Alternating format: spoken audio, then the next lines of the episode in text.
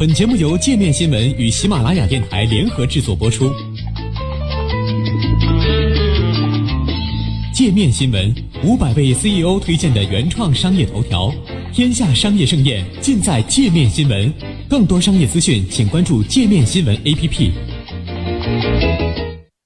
布隆伯格与希拉里不再角逐总统。二零二零大选，民主党谁挑大梁？去年宣布加入民主党时，纽约市前市长布隆伯格曾被视为特朗普连任的最大阻碍之一。然而，考虑到民主党内的激烈竞争，这位身家五百五十五亿美元的彭博新闻社创始人最终决定不参加二零二零年美国总统大选。在三月五号发表于彭博新闻的一篇专栏里，布隆伯格写道：“我相信我会在大选中击败唐纳德·特朗普。”但我很清楚，在这样一个拥挤的赛场里，要赢得民主党提名有多么困难。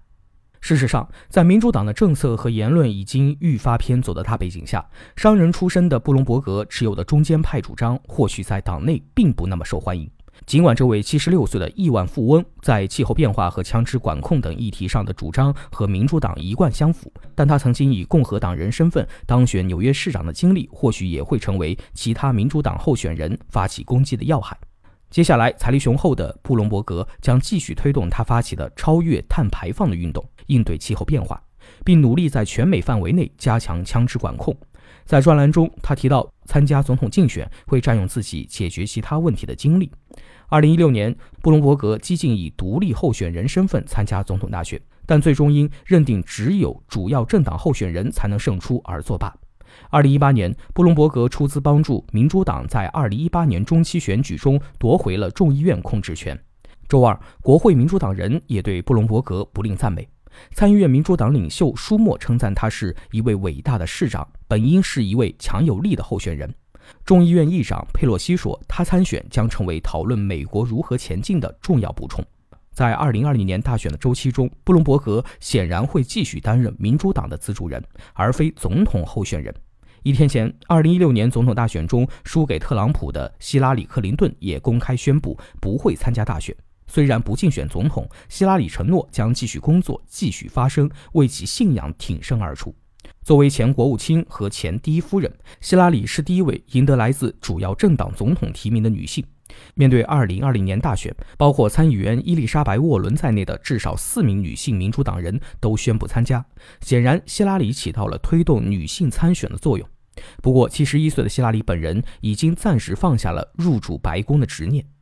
当被问到是否会竞选纽约市长或纽约州长等其他职位的时候，希拉里也笑言：“我不这么认为。”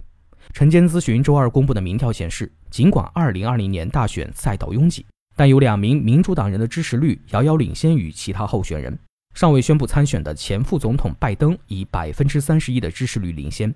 2016年在党内输给希拉里的参议员桑德斯以百分之二十七排名第二。在为奥巴马政府担任八年副总统后，拜登的参选正备受期待。七十六岁的他是民主党内著名的温和派，势必也会吸引对奥巴马时代留有怀念的选民。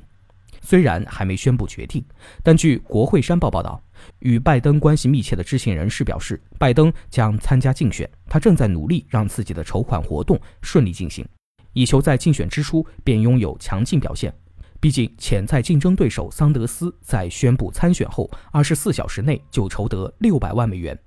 三月三号，桑德斯在纽约举行了盛大的首场竞选集会，吸引超过一点三万人参加。现年七十七岁的他，从上届大选开始就成为美国左翼年轻人的偶像，在学生群体中享有广泛支持。他的一系列关于扩大医疗保健、扩大社会保障体系和推进高等教育免费的提案，得到了许多民主党人的赞同。